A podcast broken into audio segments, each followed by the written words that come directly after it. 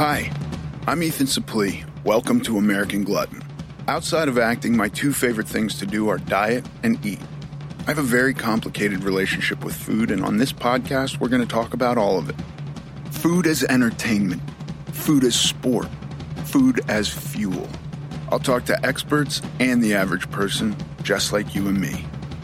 On American Glutton, we have had a few guests who follow a carnivore diet, and it's a bit controversial in some circles. Today, we have one of the premier experts in this area, Dr. Paul Saladino. Dr. Saladino is the leading authority on the science and application of the carnivore diet. He has used this diet to reverse autoimmunity, chronic inflammation, and mental health issues in hundreds of patients. You can find him at carnivoremd.com or carnivoremd on Instagram. I hope you enjoy. Paul Saladino, welcome to the American Glutton podcast. It's such a good, such a good day to be here, brother. Thanks for having me on. Yeah, I I have lots of questions and I've talked to a number of people who who do carnivore and uh but we haven't gotten into like the sciency aspect of it. So I'm really excited to talk to you about that just so I can understand it more on a scientific level it's super fascinating stuff and my my research journey with it has been really really engaging so i'm excited to share it. Yeah you talk about a dirty carnivore and a clean carnivore. Listen and i want to tell you i've never done carnivore. I've done keto and I had a version of keto which I considered to be dirty and a version which I considered to be clean none of this was scientific. This was all just kind of my own creation, you know. If I was going to eat nacho cheese and hot dogs, I was doing a very lazy, dirty keto and probably wasn't going to lose weight, which was my intended consequence for doing keto. And I just want to know, like, right off the bat, this is something you talk about, right? Dirty carnivore? Yeah, I do think there are more and less let's say, ancestrally consistent ways to eat an animal based diet. I mean, most of what I'm interested in here in here is how we recreate the diet of our ancestors, how we understand what a truly or as much as possible species appropriate diet for humans is. And I think that within the framework of carnivore, we're talking about an animal based diet, a diet that is mostly or entirely based on animal products within that broad framework, it's real easy for humans to do all sorts of things that I think are not very ancestrally consistent at all. I think that if we look at the way our ancestors ate animals and which plants they selected and which plants they shunned, that gives us a pretty good idea of how to create what I might consider to be a clean carnivore diet. Specifically with regard to eating animals, what I'm thinking of is eating nose to tail eating all the organs in the animal as well. So, though this offends our delicate Western 2020 sensibilities, it's really common in indigenous cultures, in the recorded anthropology and ethnography literature, that when our ancestors would hunt animals respectfully, gratefully, they would then eat them in their entirety. They would not waste anything. They would eat the connective tissue. They would make broths and bones, eat the bones or the bone marrow, eat the brain and the the liver and the heart, all the organs of the animal. They would not just eat the backstrap. They wouldn't just eat the ribeye. They would eat so much more of the animal. And what's so fascinating about that is that there are unique nutrients contained in these different organs. And the nutrients in the different parts of the animal complete the nutritional picture for humans. Something really fascinating arises when you eat animals in that way. And that is that all of the nutrients, all of the vitamins and minerals and cofactors that we need to thrive as humans are contained in an animal when you eat that animal nose to tail. That's a pretty interesting thing that you can have one food that you can hunt an animal with your tribe and get essentially everything you need to thrive as a human. There's a little bit of nuance there. There's definitely some seasonality, but all of the vitamins we need, all the nutrients we need, all the proteins we need, all the cofactors we need all the minerals we need can be found when you eat the animal nose to tail. The same cannot be said if you just eat the steak. So my idea of a clean carnivore diet is eating animals nose to tail, eating liver and heart and kidney and spleen. And if we can't do that, if we're not willing to eat those organs, then getting a desiccated organ supplement, like a pill that you can take or a capsule that has these organs encapsulated, but getting the organs to complement the meat. And also considering that at certain times of the year, our ancestors might have included seasonal fruit in their diet for a source of carbohydrates. I think that's also something to consider as well. And getting things like bone broths, collagenous tissues. That's, in my opinion, a clean nose to tail carnivore diet. Nose to tail being the key part of that. The, the dirty way to do it would be just like hot dogs and only eating steak. I think that when you do that, you're not recreating the way our ancestors did it and you're missing a lot of nutrients it may be very easy for people to do that. And short term, I think it can work okay to just eat like beef and salt and water, or just eat ribeyes, or just eat muscle meat. But I think long term, that's going to put humans into a number of nutrient deficiencies that can be harmful for us. And also, in terms of the clean versus quote dirty juxtaposition, I do think it's important to consider the way that that animal was raised, both from an ethical perspective and a nutritional perspective, with the clear indication that grass feeding, grass finishing, regenerative agriculture. I know you've had Robb Wolf on the podcast. Yep. You know, that type of an animal is eating an animal species appropriate diet. That's going to be much healthier for humans than a clustered animal feeding operation, a CAFO, or a factory farmed animal of any sort, whether it's a ruminant like a cow or a chicken, a pig, or other type of animal like that. Is that a reasonable juxtaposition for you of those different things? Yes, totally. And and it's so much more in depth than my kind of uh, base like you know, I, I, thought of my versions of keto as like the convenience store keto versus like going to a supermarket and actually preparing something intentionally. Mm-hmm. Or, you know, going to a steakhouse or a rotisserie chicken restaurant or wh- whatever it is. But you know, if if I'm on a road trip and I stop to get gas, what am I going to eat at the gas station? And and that largely I had no good results from, but I don't think uh, you know it was also kind of lazy. This what you're talking about is is so much more in depth even than I was thinking. I, I do have a question because a lot of the times I see and and again I haven't really read studies on carnivore, but I I really like what you're talking about, and I do think that when I when I look at, you know when I look broadly at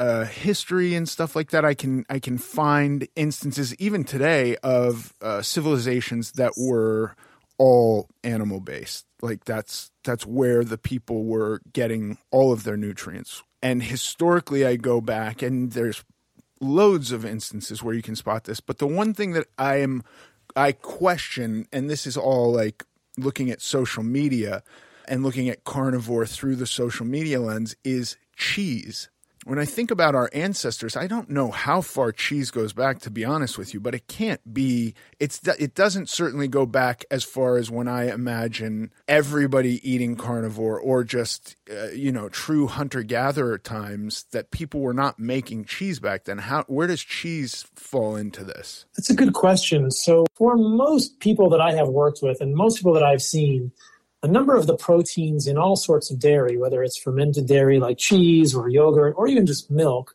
even if it's raw milk, specifically the casein and the whey can be quite immunogenic for people. And I think that if we really look at what our ancestors have been eating, it hasn't been a whole lot of dairy. Maybe occasionally they would get an animal that was nursing uh, calf, but generally speaking, I think dairy was a very small part of our diet. And I don't think that dairy is something to make a significant portion of any carnivore diet. So there's a little more nuance. It's not just animal foods necessarily. It's really the animal foods, like I was talking about earlier with regard to nose to tail eating. It's the animal foods that would have made up the majority of our diet. And so, from that perspective, what we're really thinking of is meat and organs, connective tissue, and not so much dairy. That's a really rare food for humans. So I think you're right. I think a lot of people are not going to do well with cheese. Personally, I've experienced this. I had eczema and asthma. I struggled for a long time to iterate around my diet and understand what was causing those. And really, what I discovered was that it was both a number of plants and also dairy that really triggered my immunologic underpinnings of my own autoimmune disease. So I definitely think that some animal foods, specifically egg whites and dairy, seem to be the most immunogenic that we would not have eaten regularly as humans evolutionarily can create problems for humans. So I don't think that most of us want to make dairy a big part of our diet. The other thing that I'll mention at this point is just that I also hope to expand the lens of this perspective. I want the listener to really understand the way that I'm thinking about this ancestral human diet. I really try not to be dogmatic about it. My point with the work that I'm doing is not to convince everyone on the planet to stop eating all plants and to eat only animal foods. It's to really help them understand two or three critical things. The first is that animal meats, really red meat and animal organs, are central to the human diet and have been for millions of years. They're integral to optimal human health and have been incorrectly vilified for decades based on bad science. So, red meat and organs, critical for human health, vilified incorrectly by bad science. Number two, plant foods exist on a toxicity spectrum because plants are rooted in the ground. They do have toxins, and if we ignore this, we are foregoing, we are forsaking a powerful tool for those who are not thriving. And if people understand which plant foods are more and less toxic and leverage that with making the majority of their diet well raised animal foods eaten nose to tail, that is going to bring them to great health. I think that a lot of people can eat some plants and that there's a spectrum of toxicity in those plants. And we can talk about that too, which plants I think are more and less toxic. And some people, like myself, will want to eat entirely animal foods and completely exclude, plant foods. But I also have a framework in the book for people who want to eat some plant foods for color, variety, texture, entertainment. Sure, you can do that. Let me help you understand which are the least toxic plant foods because ultimately, I just want people to be well and experience life with as much quality of life as possible. It's not dogmatic adherence to only animal foods. The third piece is really important most people will already know this, but processed vegetable oils are the scourge of modern times. And religious, rigorous elimination of those is going to be critical, critical for any dietary approach to work. And so when I hear you going to a gas station when you're traveling, I think a lot of people probably end up in that situation. But literally, there is almost nothing in that gas station that is not full of processed vegetable oils. And those are going to short circuit human biology in a massive way. So even if you ate animal products from a gas station and they were enriched with canola oil or soybean oil or a processed sugar, like those are really not going to still, they're not going to be good for you. They're not very clean foods. They're not real foods. So a, it does consider that we have to consider that a little more intention uh, with this type of diet that we have to if we're going to do those things, we need to realize like, that's not going to be a great health promoting thing for humans. If you need to do it so you can not, you know, digest your, your stomach on the, you know, trip to Albuquerque or wherever, that's fine. But to, ideally, we want to be eating the better quality foods and prioritizing the red meat and organs, understanding that plants are on a spectrum of toxicity, cutting out the most toxic ones to whatever degree we prefer, and then really religiously avoiding those processed vegetable oils. That's the key with the sort of framework. And sure, part of that framework is going the whole way like I do and just eating animal meat and organs. And I do eat some honey. We can talk about that. Um, but a lot of people don't need to go that far and can still, you know, garner massive benefits. Another way to think about my work is I've kind of jokingly told my friends I'm basically the anti-broccoli crusader. There's a lot of there's a, there's a lot of people out there saying like, okay, wheat is bad for you. You know, Steven Gundry is saying beans might, might not be good for you, lectins aren't good for you. But I don't know if there's many other people saying leafy greens hate your guts. Like leafy greens are horrible for you. And so I'm really trying to extend that paradigm and help people understand there are a lot of foods we think of as quote healthy that do not like us and are not promoting human health at all. And that so many of the foods we think of as unhealthy, red meat and organs, have been incorrectly villainized. Does that make sense? Totally. And there's so much to talk about. Let's take it uh, kind of one at a time. First, I want to say uh, I haven't eaten at a gas station in many years. This was just this was just an example. I just want I don't want people to think that this is a current situation. You bring up a really important topic here, which is that culturally, a lot of us are quite unfamiliar and even averse to including organs in our diet, which is really tragic because of the unique nutrient content in these organs. We've all been told things like liver is the filter, it's full of toxins. And nothing could be further from the truth. If you talk to any physician, they will tell you that the liver is a place of detoxification. In the liver, we have phase one, phase two detoxification systems that prepare compounds for excretion in the poop and the urine. The liver doesn't store toxins. The liver is a repository of so many good vitamins and minerals because it is the powerhouse of sort of cleaning up, but it doesn't keep them there. It doesn't store the toxins, it gets them out. So the liver is not a filter, but it is full of great nutrients, as you're suggesting, the heme form of iron. The most bioavailable form of iron is in the liver and the spleen. Those two organs are the that's that's absolutely going to be something that would help with anemia of any woman or man who's experiencing it, but certainly women have it more than men these days because of the menstrual cycle. There's iron, there's zinc, there's copper, there's manganese, there's folate, there's riboflavin, there's choline, there's vitamin K2. So many of these nutrients are not as richly represented in the muscle meat. If we're only eating muscle meat, we're missing out on these nutrients in the liver. And other organs are similarly valuable. Even things like heart has lots of coenzyme Q10. Intestines, which very few of us eat, have really important peptides that can help with gut healing. And so, how do we get these in our diet? Certainly, eating them fresh is probably the best way. But this is one of the reasons that I built a desiccated organ supplement company. It's called Heart and Soil.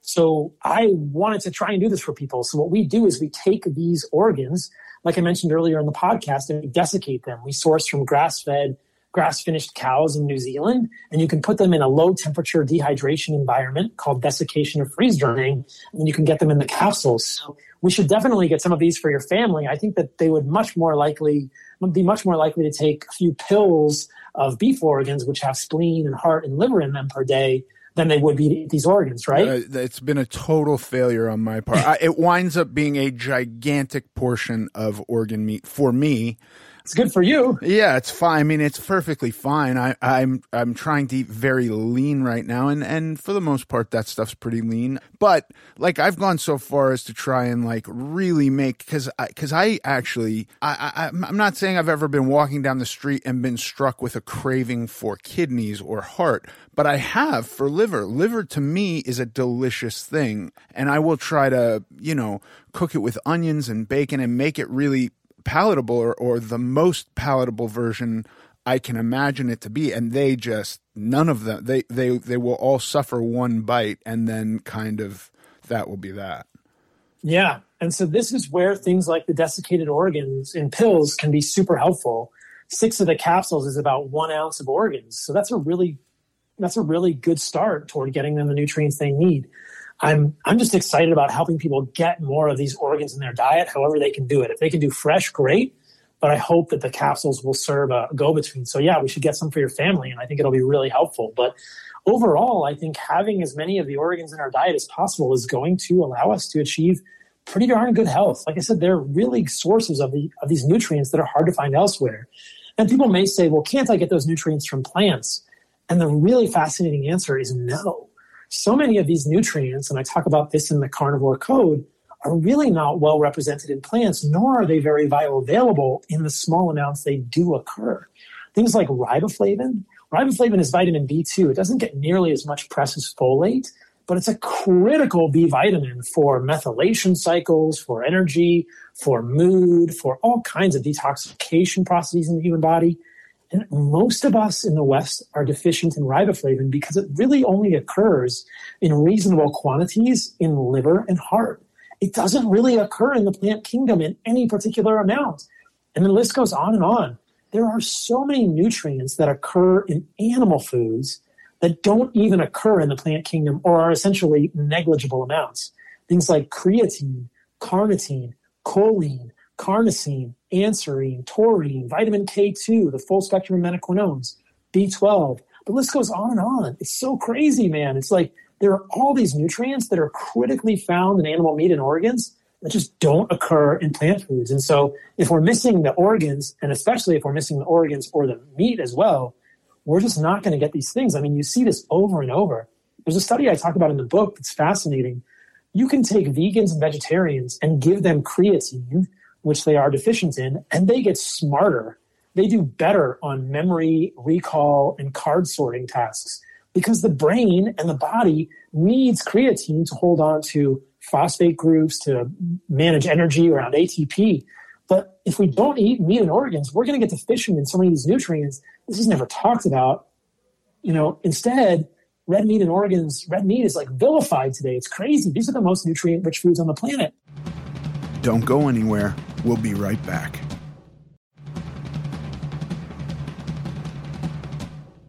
As far as the deficiencies go, if we're not taking vitamin supplements and we're not getting it through these meats and we're just deficient, what is the what is the effect this can have on us? And and I, I guess I guess my my broader question is obviously my big issue with food has been that I wanted to lose weight and and I have done lots of different uh, things and I've had different goals. I, I wanted to be a cyclist and and so I had to get really small for that and then I wasn't happy. And so now I'm trying to retain lean muscle mass and I have my diet pretty programmed. But as far as somebody who's maybe coming to this and has a health question what what is who is this mostly dev- designed for? And I and I hear that you're saying it's kind of for everyone it works for everyone but like who would be the person that you would hope to get your hands on that could see the biggest change from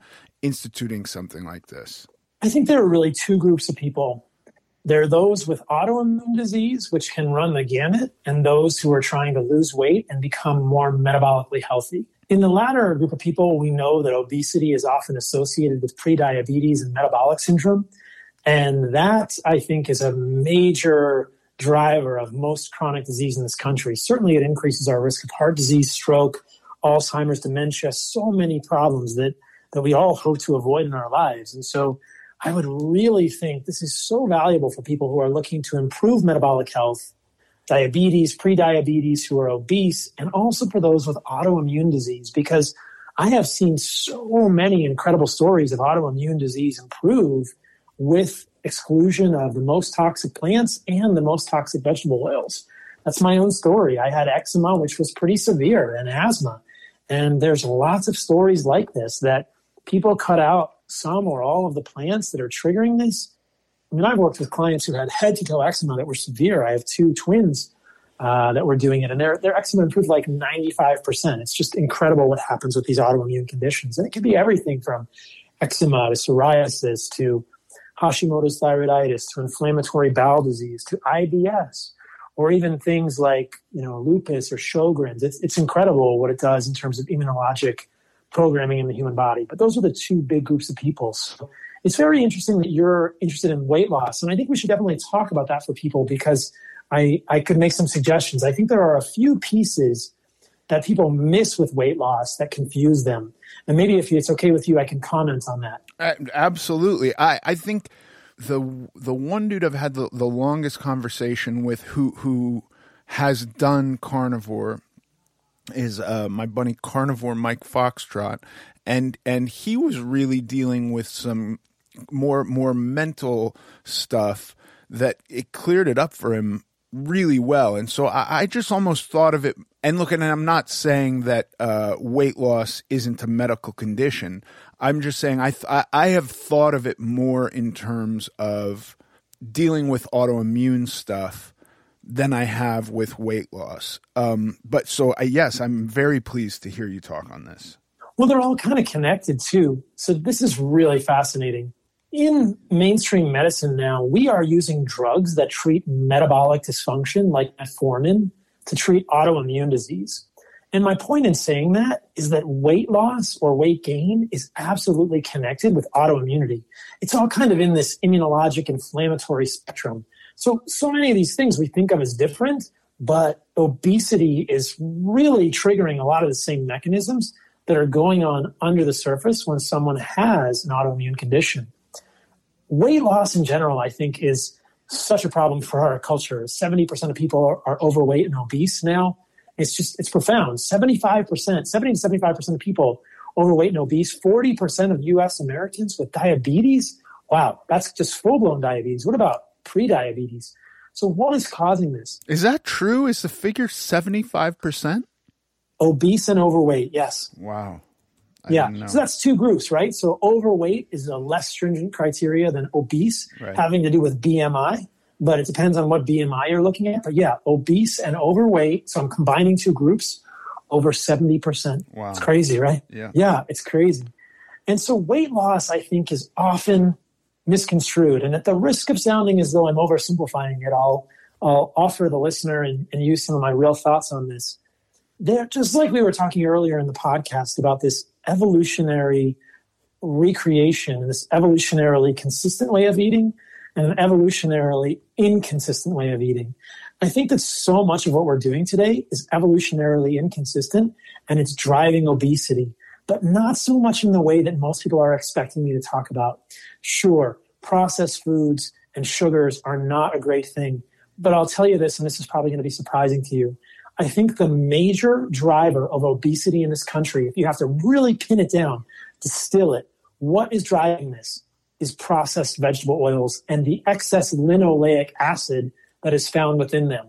So people might be familiar with this, things like corn, canola, soybean, safflower, peanut oils. These, I think, are the real metabolic culprits. They have this very interesting way of signaling our body to get fatter. And so you're saying to me, it's interesting to hear you say, I'm trying to eat lean meat because I'm trying to lose weight. This is one way to do it, but I suspect it's not so much the fat, it's the linoleic acid that is driving your weight gain. This is my hypothesis that it is the vegetable oils. And so, yes, you want to avoid fat, but really what you and your listeners want to do is religiously, rigorously avoid vegetable oils, avoid sources of linoleic acid, which is an omega 6 18 carbon uh, polyunsaturated fat. That seems to be an evolutionary signal to our body that winter is coming and you should get fat. Whereas the reverse appears to be true. And this is going to get a little technical and granular, so I apologize. That's okay. But stearic acid, which is an 18 carbon saturated fat found primarily in things like the kidney fat of animals, which we call suet in cows, that kidney fat is very high in stearic acid. And linoleic acid versus stearic acid have what appear to be totally opposed mechanisms in the human body. Stearic acid appears to signal to our body that you have abundance because you have killed an animal and it allows our body to lose weight, We lean down with a saturated fat. Your listeners are just scratching their heads now. They're like, what? What is he talking about? It's crazy. But it's true. There's really good evidence that in humans, supplementing or eating foods with stearic acid and 18 carbon saturated fat lead to mitochondrial fat burning. They turn our mitochondria on, whereas linoleic acid does the reverse. It's going to kind of make us get fatter. And you can understand this from an ancestral lens. Evolutionarily, when would we have eaten foods that were high in linoleic acid? These are things like nuts and seeds. This is in the fall. This is when we may not be hunting animals as well. And if we're not hunting animals we are relying on high linoleic acid foods, our body is going to get fat. And that is going to protect us for the winter. But what are we doing in 2020? We are constantly giving our body a signal every single day because we are eating way too much linoleic acid to be fat. That winter is coming, winter is coming. Even in the summer, winter is coming. Even at the end of winter, in the spring, winter is coming. And our body is constantly just in this sort of fat storing mode because of way too much linoleic acid. Where is this omega 6 fatty acid? It's primarily in vegetable oils, but vegetable oils are in so many foods we eat that we don't even know about, right? My friend went to the grocery store and he was just looking at the ice creams the other day. He said, I didn't even know most of the ice cream had canola oil in it. I couldn't believe it. And I thought, that's crazy. Ice cream has vegetable oil in it. Certainly all the processed food we eat has vegetable oil. But I'm wondering in your life, how many of the foods you eat have linoleic acid rich fatty acid components? How many foods you eat may have added corn, canola, soybean, safflower, sunflower, peanut oils in them? Do you have some sense of that? Oh yeah, it's almost nothing. I I, I I mean when I say I'm eating very lean, I'm measuring my fat by grams and and while I'm not in my normal life if I was if I was doing maintenance, I might use a little bit of some kind of a vegetable oil to cook something, but but I'm not eating a lot of processed food. I'm eating mostly boiled chicken breasts. But I do I do have a question about these fats, and I, and I'm sorry, I've already forgotten the first one. Not omega six, but the one that you get from kidneys. What's that one called? Stearic acid. Stearic acid. Stearic is from suet. Is this yes? And I have I have used suet. I think it's a great thing to wrap like a a really a pointless cut of meat like a filet mignon in something like suet to cook. So I have done that. But can you buy this like you buy an omega three? Well, you can. So you can buy suet, and then at Heart and Soil, which is the, the supplement company that I've built for the desiccated organs, we're actually coming out with a supplement that is a high stearic acid tallow in a pill. So you can get it kind of like an omega 3 in a pill. It's a high stearic acid. Yeah. It's not commonly available because we don't think of animal fat as as valuable as it really is, but it's something you can get more and more now. Right. And, and you can just ask the butcher for suet. And I would be curious for you, the experiment would be are you going to gain weight? I suspect no. I bet you could add suet back to your diet and get more fat because hearing you eating boiled chicken breast kind of breaks my heart a little bit, honestly. Even well, that's like listen, so that's like so crappy. It's horrible. I like, know it's not fun. We need to fix this for you. That's the worst. That's like a body. That's horrible. Listen, man. dude, I'm at ten percent body fat, and I that's just, great. I just, I have a few pounds to lose, so I'm not, I'm not deviating from the course I'm on. However, that said. I cannot wait to eat suet. I love I love fatty meat. I do not think suet will cause you to gain weight. So once you get to your 8% or whatever you want, and I'll just say this for the listener. I'm between 7 and 8% body fat and I eat a lot of suet. I do not eat any linoleic acid, but I have a total six pack and people seen pictures of me and I'm just saying that for like my experimental model like I eat a lot of fat certainly what you are doing is one way to lose fat. It's essentially rabbit starvation, depending on how many carbohydrates you're eating. uh, if you're just doing like a protein sparing modified fast, if you're only getting protein, I don't know how many carbs you're getting. No, I, that, I, get, I get, I get about um, right now. I'm on a, I'm on a cut, and my, I'm on like the second evolution of my cut because I've had to go down in calories a little bit, and I'm getting about 200 grams of carbs a day. Okay, so if you're getting that many carbs, you're not going to get into rabbit starvation. That's good. But boiled chicken breast, man. I think here's my here's what I believe, and you'll have to let me know what happens, and you can let your readers know in the future. Once you get down to eight percent body fat or whatever your goal is, I don't know if your goal is a whole lot lower than that. I bet you could add back in suet, and you would not gain any weight back. You would stay super lean with fatty meat in your diet. Now, the problem would be if you put back in linoleic acid, that is going to cause you to gain weight.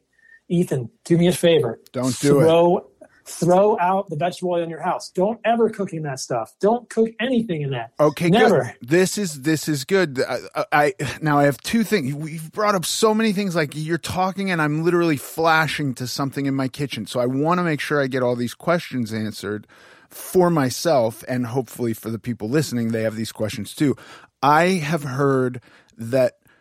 You know, I I do think of occasionally because I will get to the end of my day and actually be under in my fats and take a handful of uh, uh, omega 3s. Uh-huh. And I'm and I feel fine doing that. But every now and again I'll have like a nice big piece of salmon and think I'm getting my omega 3s a little bit more naturally and but but then somebody told me farmed fish the fat actually is becoming omega 6s somehow. Is that true? Well, you don't want to eat farmed salmon. So, just so the listeners know, Atlantic salmon is a total hoax. There's no such thing as a wild Atlantic salmon.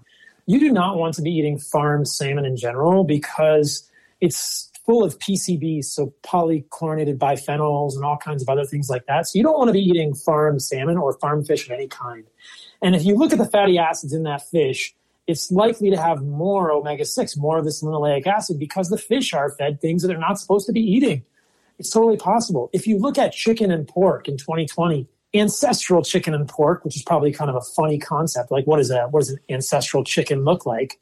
The amount of linoleic acid in their fat is five to six times less than the amount of linoleic acid found in chicken and pork fed corn and soy today. So another way that humans can get excess linoleic acid and more of this signal for their fat to grow is by eating chicken and pork that's fed corn and soy. And without, at the risk of making this sound super complicated to people, this is one of the reasons that I advocate for making red meat, ruminants, the majority of your diet, at least in the beginning, or if you really want to kind of troubleshoot this, you can get grass fed, grass finished meat much more easily. And even meat that's fed grains, which I'm really not an advocate for, even red meat that's fed grains is going to have a small amount of linoleic acid compared to chicken and pork. But you're absolutely right. A farmed fish is going to have a different composition of fatty acids. I'll just make a comment about omega 3. What seems to be very important is the omega 6 to omega 3 ratio, not the absolute amounts of omega 6 and omega 3. And so most Americans get way too much omega 6. And so it looks like omega 3 supplementation is beneficial. But if you lower the amount of omega 6 in your diet, you don't need mega doses of omega 3. And I actually think they're harmful for humans. There's very good evidence that too much fish oil supplementation really, most of these supplements are pretty damn oxidized. If you are taking a fish oil, I challenge you to bite that fish oil. It's no. going to taste really crappy and fishy. That is rancid fish oil in your mouth. That is not something you want. If you want to get omega 3, eat fish. But even so, you can get all of the omega 3 you need from well raised eggs and grass fed, grass finished, or even regular ruminants like cows. There's really interesting studies that I was looking at just this morning. And they took kids, these are really unfortunate kids. These are kids that have fatty liver. We call it non alcoholic fatty liver disease, NAFLD. And they changed the omega 6 to omega 3 ratio, meaning they lowered the linoleic acid way, way down in these kids. And when you do that, the omega 6 to omega 3 ratio changes because you're dropping the omega 6 in the basement. The kids did so much better. They lost like 20 to 30% of the hepatic free fat. So they, their fatty liver like completely resolved when they dropped out the omega 6 linoleic acid in their diet. The kids lost visceral fat, which is the fat inside the peritoneum, and they lost subcutaneous fat. So there's a really important thing here. Like even in kids, that linoleic acid seems to be this incredibly important signaling molecule. Excess linoleic acid is imbalancing the ratio. And so many people, I think, get misled thinking they just pump in omega 3. Well, if you're eating a standard American diet level of omega 6, you might, but it's much better just to lower the linoleic acid. I am not a fan of fish oil supplementation. I think most of it is rancid, and there's good evidence that it worsens perox- lipid peroxides. It worsens the oxidation of lipids, which is associated with bad cardiovascular outcomes.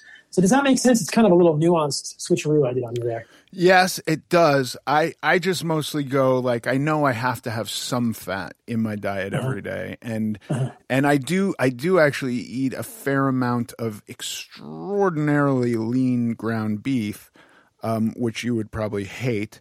And even with that, that's the highest kind of fat I get in meat and on a day that I have that I don't need to supplement but on a day that I come in super under on my fat I know I have to take some and mm-hmm. I just reach to fish oil now if I had the same kind of uh, macro makeup in a pill with uh, made out of tallow or or suet I would gladly take that you know we'll get you some of the fire starter from Heart & Soil man we'll get you some of that Great. Yes, and I'll take it and uh, yeah. and report back to you. Don't go anywhere. We'll be right back.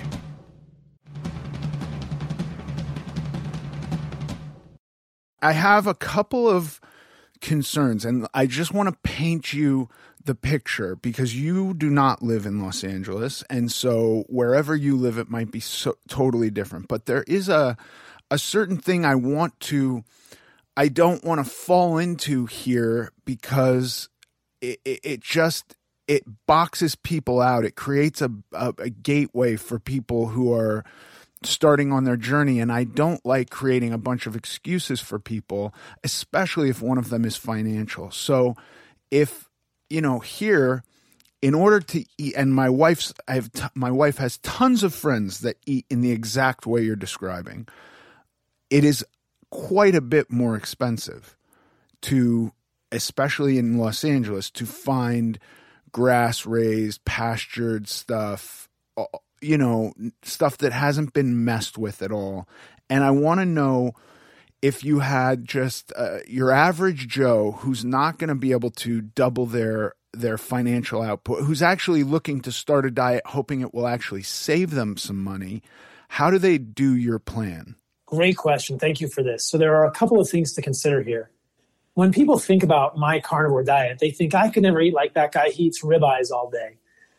Ethan, I eat eight dollars a pound stew meat all day long. Eight dollars a pound, which that might be too expensive for some people, but the meat that I eat is organic, grass-fed, grass-finished meat from Belcampo in Los Angeles, and it's stew meat, and it's eight to ten dollars a pound. So first of all, all the meat that I eat is like the cheapest cuts of meat, right? You can do really cheap cuts of meat. You can get ground beef for six to eight dollars a pound that's grass fed, grass finished. So I understand that for some people that's going to be untenable even at that level. But the other thing to consider is that organs like liver or kidney or heart, if you want to eat those, A lot of times butchers will give those to you for $5 a pound or less.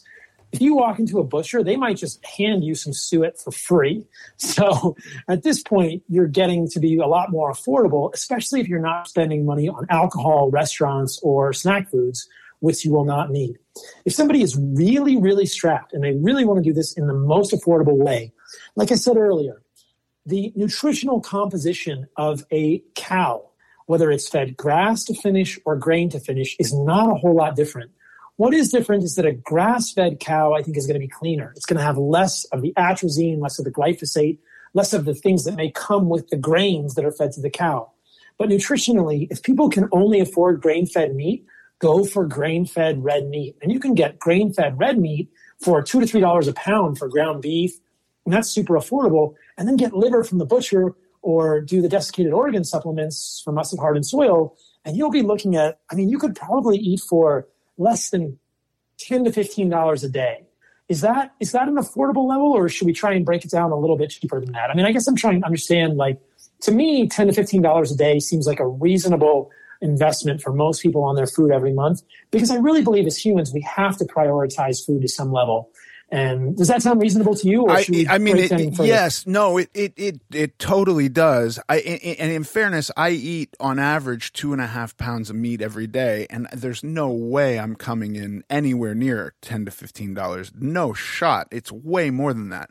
When I think of um, grass fed and pastured and all of that, I think of Erewhon and I think of really bougie rich people and I think not well, Erewhon. You know, no. you know what I mean though and yeah. I don't want I don't want somebody who's like who's eating mostly fast food and part of the reason they're eating that is financial to go like well that's that's now out of my league too but I think what you're saying is super valuable because stuff like liver like you know at the end of the day you can acquire a taste for something and and I don't believe unless you're you know eating some kind of fancy calf's liver or something, but beef liver is is very cheap. All those organs are pretty cheap.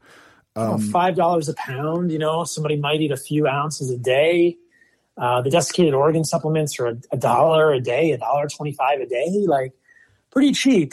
Yeah, um, that no, cheap. that all seems fair. That all seems fair, and and and taking the caveat that it must be pastured and fed some certain diet. That kind of really levels the playing field because you can go to any supermarket and find very inexpensive ground beef. That I know exactly. for sure. Like and yes. and and if you're saying and but you you do you are saying that you have to add in some other stuff, right? You can't just live on ground beef. I would not live on ground beef. I mean, if you did ground beef and added in liver and eggs, you'd be doing pretty good. I mean, that's a good little basic diet, right? Now, the other thing I'll challenge people with is and I don't want to be judgmental of anyone's financial state, but so often when I have these conversations with people, I ask them, how much do you spend a month on your cell phone? And most of us need a cell phone to live, but like, how much do you spend on gas? How much do you spend on your cell phone? How much do you spend on your car payment? How much is your rent? How much is your cable? And then really the kicker is how much do you spend eating out and on alcohol? And I, the reason I'm doing that is just to gently nudge people and say, what is your health worth to you? Because for me, there is nothing more important than the fuel I am putting in my automobile. It's like we're all given a freaking Lamborghini. You get this corporeal body and it can do these amazing things. And then we go to the gas station and put like the cheapest fuel in it. And we're going, what are we doing? Like, you got a Lamborghini, man. Put the good stuff in. Put the good stuff in your car and then understand kind of how to allocate your funds. Now, I realize there are a lot of people who don't go out to eat, who aren't spending money on alcohol, who may not be able to afford $20 a pound ribeyes, which is why I think the other cheaper cuts of meat are valuable. But incorporating fat and organs and these, you know, organ supplements is going to be, it's very affordable and the diet's going to get very nutrient rich very quickly. The other thing I want to mention to people, because I haven't really talked about this yet, is that a carnivore diet doesn't have to be zero carb. There are ways to do it that are including carbohydrates. I mentioned this at the beginning of the podcast. I don't think we have to eliminate all carbs to lose weight, as you are finding. You have 200 grams of carbohydrates in your diet per day. Carbohydrates do not cause diabetes. In the setting of metabolic dysfunction caused by linoleic acid, carbohydrates can fan the flames of insulin resistance, but they do not cause the metabolic dysfunction. So if somebody's saying this and they, they're hearing this and they're saying, I could never give up my apples or oranges, fine you can definitely include fruit. That would be like a tier one carnivore ish type diet that I talk about in the book. Totally reasonable. I have a few tablespoons of honey every day. I feel better when I do this. And I think of honey as almost like a quote, carnivore carb. I don't like to get dogmatic or think about it that way, but it's kind of from bees, right? Like honey is kind of a carnivore carbohydrate. You can make an argument if you it's, want to be super. It's definitely not. It. Yeah, it's not vegan. It's not, and if it's not vegan, then it's pretty close to mine, right? Like, honey's not vegan, right? So uh, there's ways to do it. And again, I don't think we have to be dogmatic about it, but there are all sorts of approaches, and people could also do. Like I'm just thinking of a very simple carnivore diet, that carnivore-ish type diet that might be ground beef, eggs, liver, avocado, and some berries. And I think a lot of people could do that. It would be very affordable.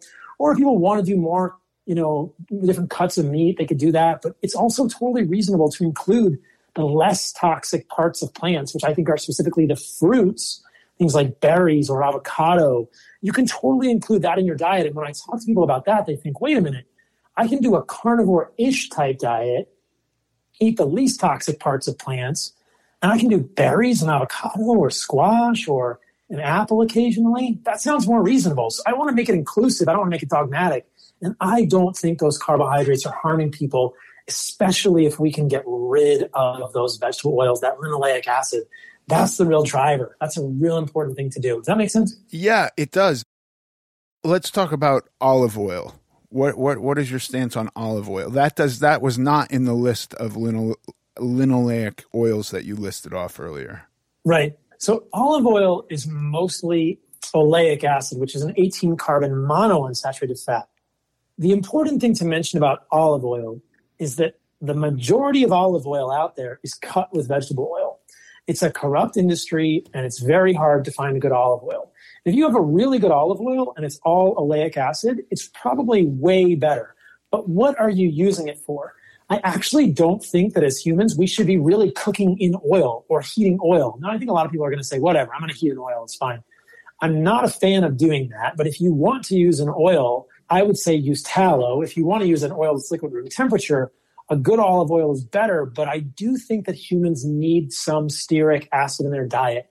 And though we do make oleic acid, we make monounsaturated fats in our body, it's important to realize that too much of that in the absence of stearic acid also looks like it could be problematic or could cause weight gain. So the jury's not out on olive oil for me yet.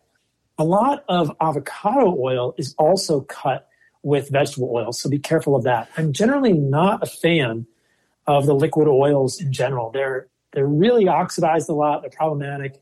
Uh, a good olive oil is going to be way better than vegetable oil, but I would still prefer tallow. Okay. I, some uh, one of my wife's wacky friends gave me a jar of camel hump oil, um, which sat in my pantry for years, and me and the kids just gazed at it in awe that that was such a thing. But uh, that's available too. I imagine that's on the list of okay oils. I'd have to look it up. I was just going to look it up on uh, Amazon. I'd have to.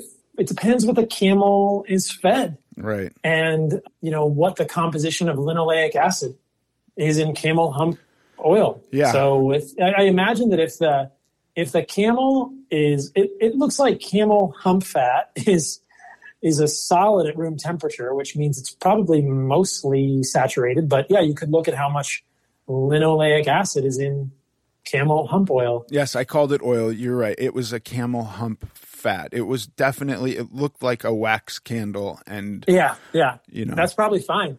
Okay. Well, I'm have to tell my kids that uh, maybe at some point they're going to be eating something like made with Hump that. yeah.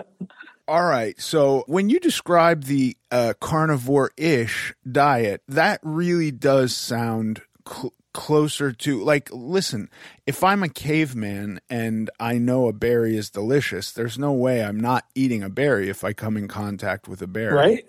Exactly. And so that that makes sense to me that if we're really trying to figure out what we ate back then, I don't know about our farmed vegetables how I don't know how we came into contact with broccoli and one day went like, well, we're just going to plant a bunch of this. I don't think we did. I think broccoli is a recent invention in the last couple of centuries. I just don't think our ancestors ate a lot of vegetables. I don't think that they did that kind of thing And if they did, they mostly detoxified it. They were fermenting it. A lot of the fermented foods that we see in indigenous cultures are built in detoxifiers. We have so many ways of detoxifying plant foods today. We grind them, we cook them, we ferment them, we pressure cook them. These are things that help to detoxify the plant toxins, but it just argues to the fact that there are a lot of plant toxins in these foods, and a lot of times we can't fully detoxify them. And ancestrally, I don't think we would have eaten many of these foods unless we were absolutely starving. Yeah, seasonally, if there's a berry, I'm going to pick that berry. But generally speaking, the idea with the carnivore code and with this way of thinking is hey, remember, animal foods are central. That's what your ancestors were hunting more often than not. They weren't really saying, like, let's go pick some bitter leaves that mostly give us stomach aches and that'll be a great dinner for us. No, they're like, let's go get a kudu. Right. Let's eat some blood pretty much and feel and feel immediately vital i yes. i know that feeling yeah it's true and i think about the diet you described and think about avocados and ground beef and that sounds delicious to me. I mean i would like some onion. How do you feel about um, kimchi? You said fermented. Fermented is okay? Fermented is better but remember that kimchi is a brassica vegetable so kimchi is cabbage. I do talk about this in the book the fact that cabbage is a species of vegetable that has a series of toxins in it called isothiocyanates. When you ferment cabbage, a lot of those isothiocyanates, or specifically their precursor molecules, glucosinolates, are degraded. So a sauerkraut is going to be more easily digested, less toxic than raw cabbage. The concern I have with most kimchi for people is the spices.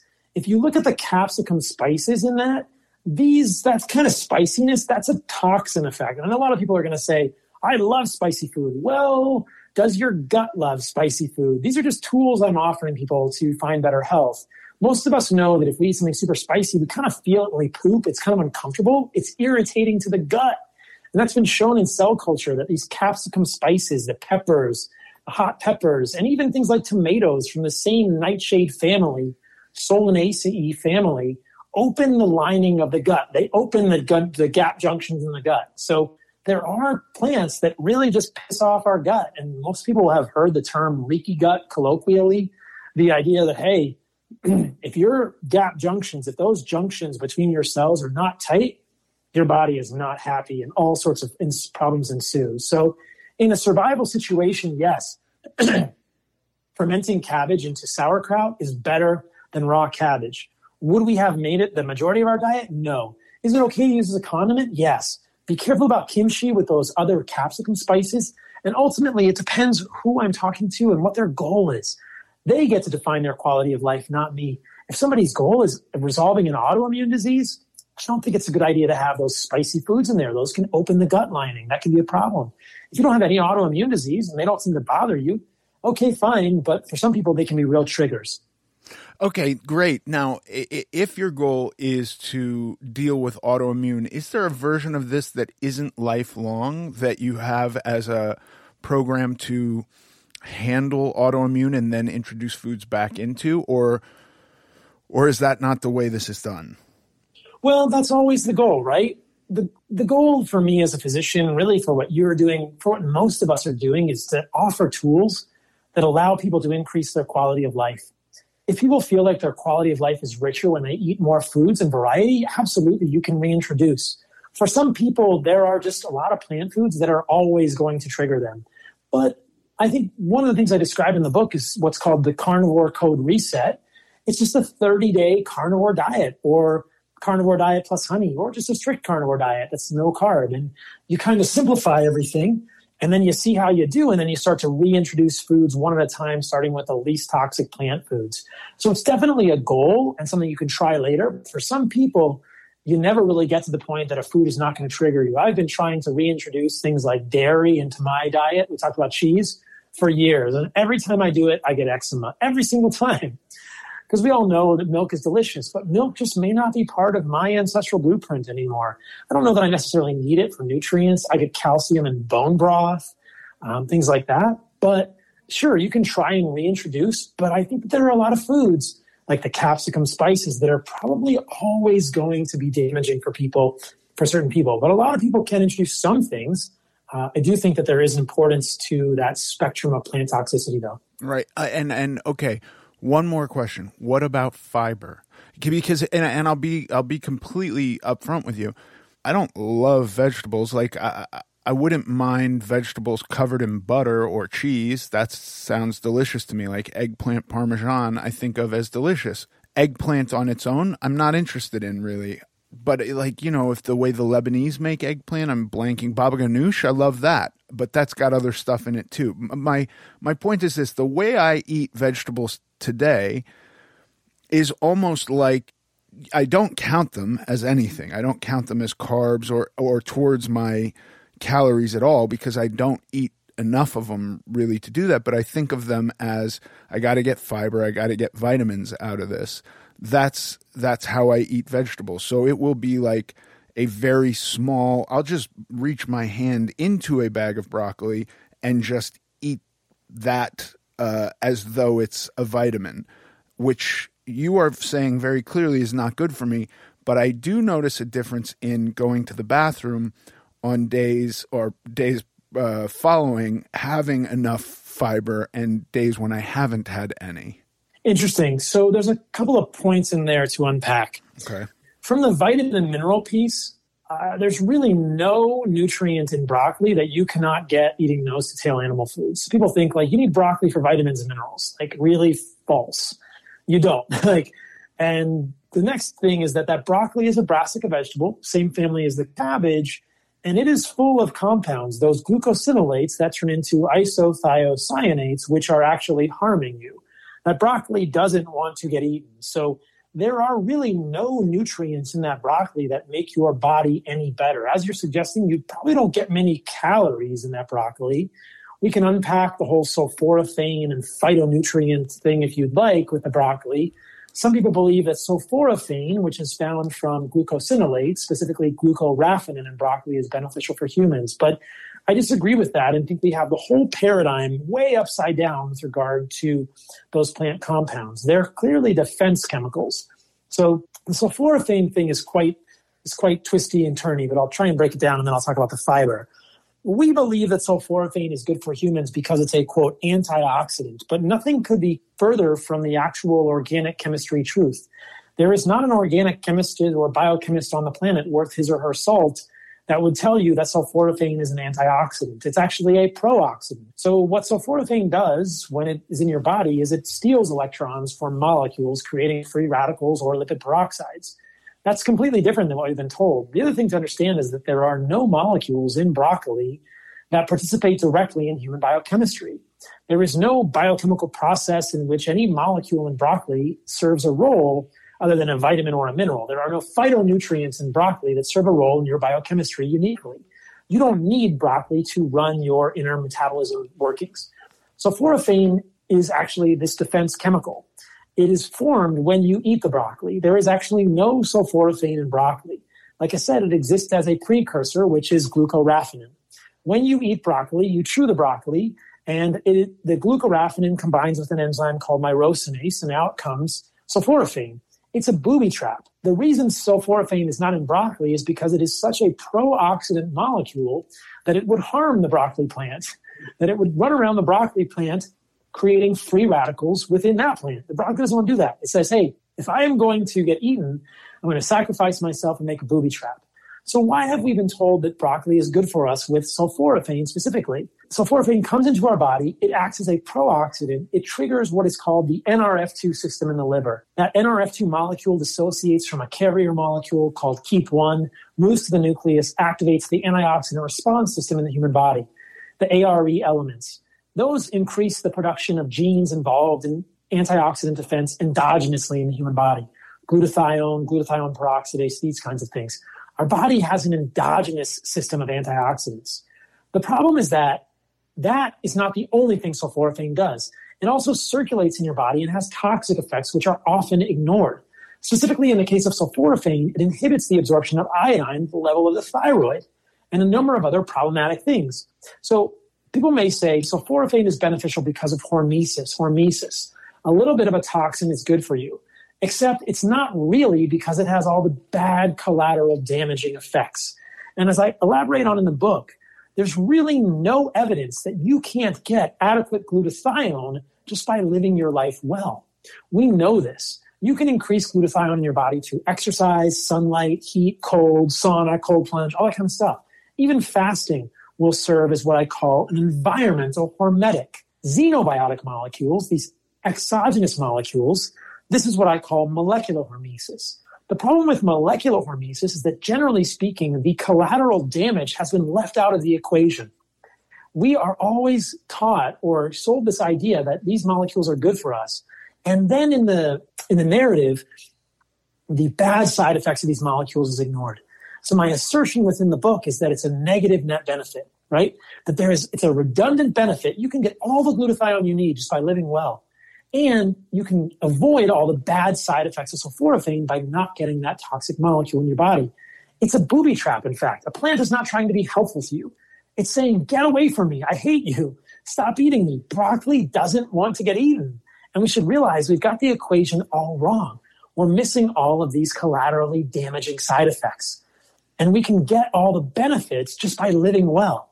There are tons of other molecules like this that I unpack in the book curcumin, resveratrol, they're all the same. You can find a benefit. And then if you look in the literature, you can find tons of problems with these molecules, tons of side effects.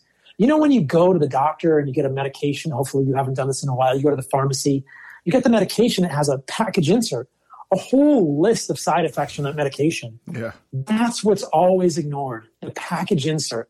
These molecules from plants are just the same as that.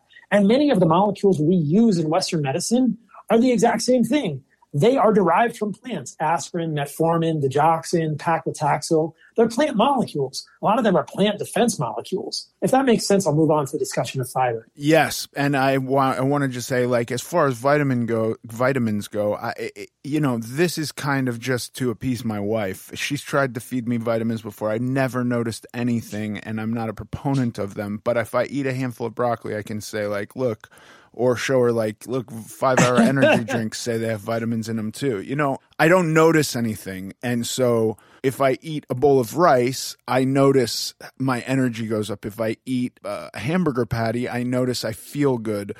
I, n- I never notice from eating a handful of broccoli one thing or the other, except for its its effects with fiber. So that's right. that's what I'd love to hear.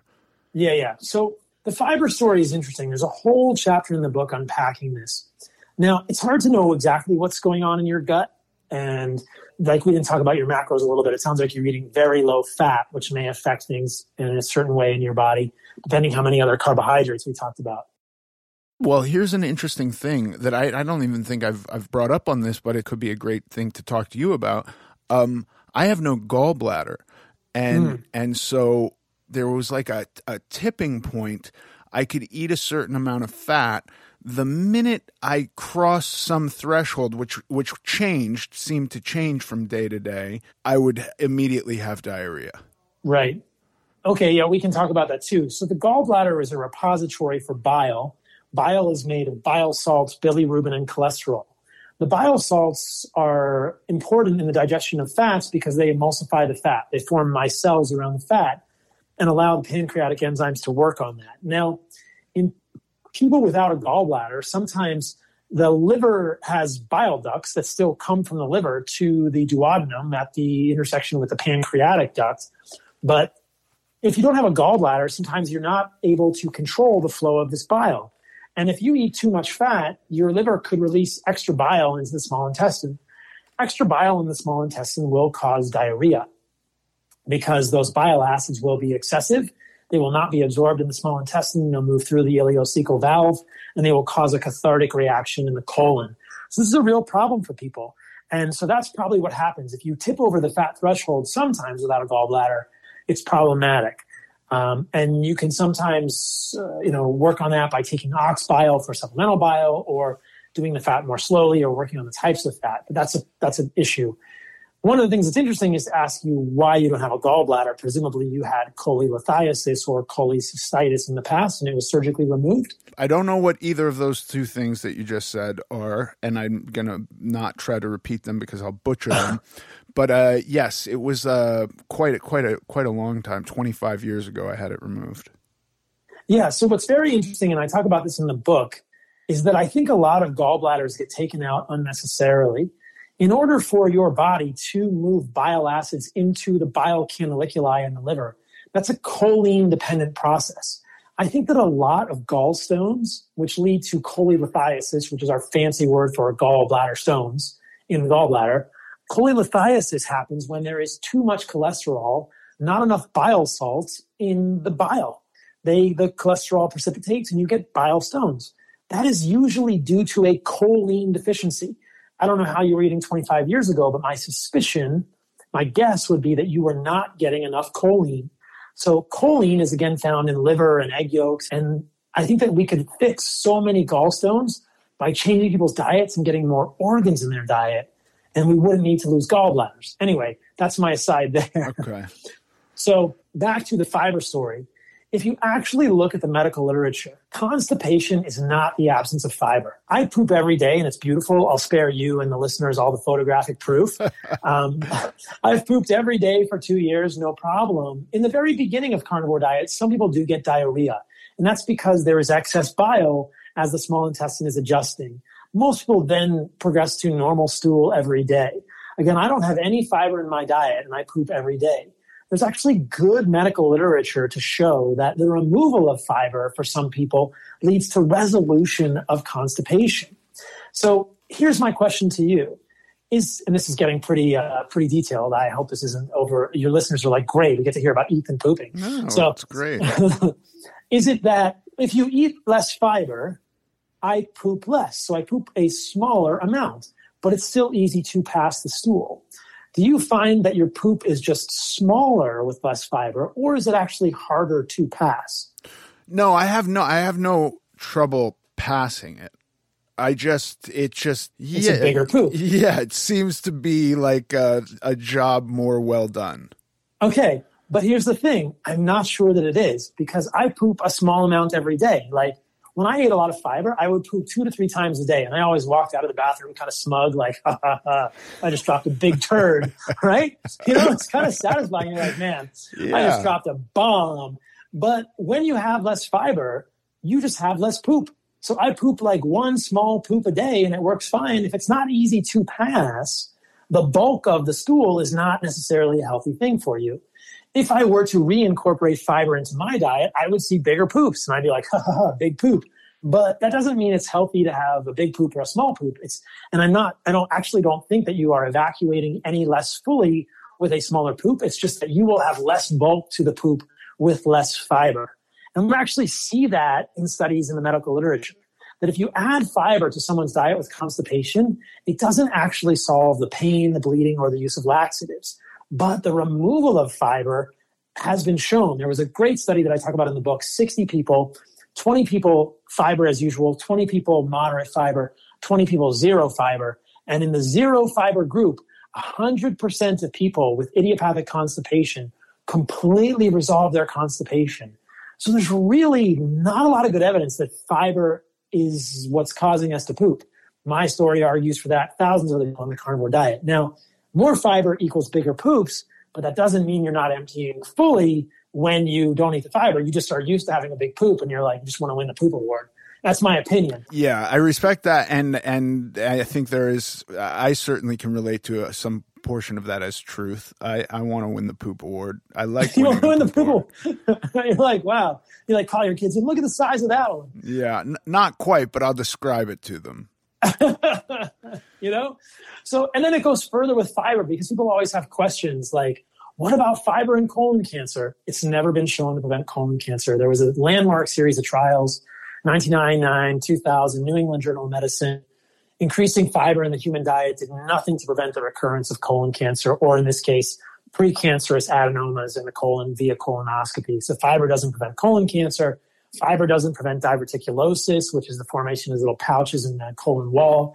In fact, there's a great case series, or it's not even a case series, there's a great study uh, that I referenced in the book showing that those, by colonoscopy, those people who ate more dietary fiber actually had more diverticulosis, more of these little appendices in the colon wall. So for anyone to suggest that fiber prevents diverticulosis, that is not supported by the medical literature at all. And the last thing is the gut microbiome. If you've got some sort of GI folks in your tribe, there's really no evidence that fiber increases alpha diversity of the gut microbiome or that removing fiber decreases alpha diversity of the gut microbiome. I've tested my microbiome multiple times on my zero fiber diet, and it's very high in diversity. My diversity score is very high. And like I said, clinically, how can we argue with someone who has like no bloating, no gas, no pain, has a moderately sized poop every day on a carnivore diet and say your gut is unhealthy? It's like, well, my gut works great.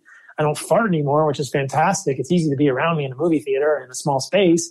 And how can you say my gut flora is unhealthy? It's totally great. It's working just fine. What we see more often than not is the people who have IBS or IBD, so irritable bowel syndrome or inflammatory bowel syndrome like Crohn's or ulcerative colitis, so many of those cases get massively better when we remove fiber from the human diet. So that's a super fascinating conversation. Yeah, I, listen, I I have been planning on um, it was going to be maybe as a portion of my next maintenance period or somewhere down the line. I'm definitely planning on trying this, uh, and I and I and I just want you to know I look so much more forward to it now than I had because I really was thinking like I'm going to get really sick of ribeyes and and ground beef, but but adding in all that other stuff sounds great, you know, and and even a little bit of avocado and berries. That's wonderful. That's a that sounds like a nice day of eating to me. Yeah, reasonable, right? Less toxic plant foods, most nutrient dense foods. Get the organs or get the desiccated organ supplements. Yeah, I think you're going to thrive. I'm excited for you. And throw suet on everything. Yes, you should. Yeah. Well, Dr. Paul, thank you so much. This has been an awesome conversation. I really appreciate it. Oh, it's my pleasure. Absolutely. All right, I'm going to hit you up for uh, any questions I have while doing this. Okay, absolutely. You totally should. And if people have questions, I hope they'll reach out to me. At, the best place to find me is heartandsoilsupplements.com. You can send me an email directly, Dr. Paul, Dr. Paul at heartandsoilsupplements.com, and I'll be happy to to help people troubleshoot if they have questions. And at heartandsoilsupplements.com, you can also check out those desiccated organs we were talking about if you guys need more organs in your diet. Yeah, I'm going to get some of those for my for my girls because I, that is something I've tried a number of times to get them to eat on yes on their cycles, and and they just can't do it. But taking it as a pill would be easy. Yep, absolutely. Awesome, Paul. Thank you so much. It's my pleasure, man. Let All me right. know if I can support you with anything else. Okay. Will do. Thank you. Thanks, man. Bye. Bye bye. And now for some Q&A. This question comes from JT. He writes, "It's taken a while to finally take the leap and change my way of thinking. When you took the first step towards food appropriation, did anxiety hit you? Meaning, did you get overwhelmed or get the feeling of missing out? If you did, how did you combat that? I feel like a healthy mindset is as helpful a tool as anything, and it's hard to get past the mental anxiety I feel. Any pointers? Thanks for the question, JT. Yeah, I will. I will say I remember mostly this feeling happening towards the beginning when I would do really extreme diets, and I would get a physical sensation but also this mental anxiety of uh, almost just feeling like things were being taken away from me. And they were. Food was being taken away from me a number of times. I, I, I was setting these limits myself, but I, I know, I, I think that that's the feeling you're talking about. I would just get through it kind of a moment at a time. When that feeling would get really strong, I would tell myself that this is a moment in time and this feeling will not last forever and that that would be true. Eventually, that feeling would go away. Sometimes I would go out for a walk and look around and and kind of reground myself, or do some exercise, or move around, or find something I could be in control of because I, f- I feel like it's that. Um, that feeling of powerfulness and being in control of something can mitigate that feeling of anxiety. That's what I've found for myself. Um, but yeah, I, I totally totally can relate to that. But now, when I diet, it's I'm not doing anything that extreme.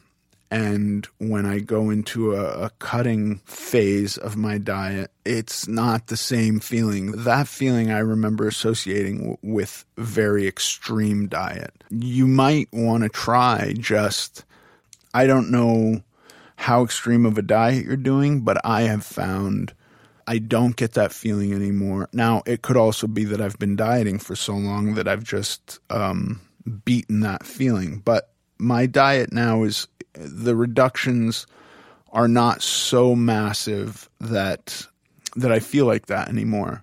But if you have a huge amount of weight to lose and you're going to do something really extreme and or even if you don't if you're feeling that way and your diet isn't that extreme you can get through that moment. You can go for a walk. You can look around. You can you can write about it i found writing about this stuff and, and just getting my feelings out of my head and onto a piece of paper that's also helpful so that's what i would recommend thanks for your question jt if you have a question you'd like me to answer on the podcast, you can submit it to AmericanGlutton.net. Thanks for listening to this episode of American Glutton. I'm Ethan Suplee, and as always, joined by my chaperone, Paige Dorian. Follow us on Instagram at American Glutton Podcast. Sincerely.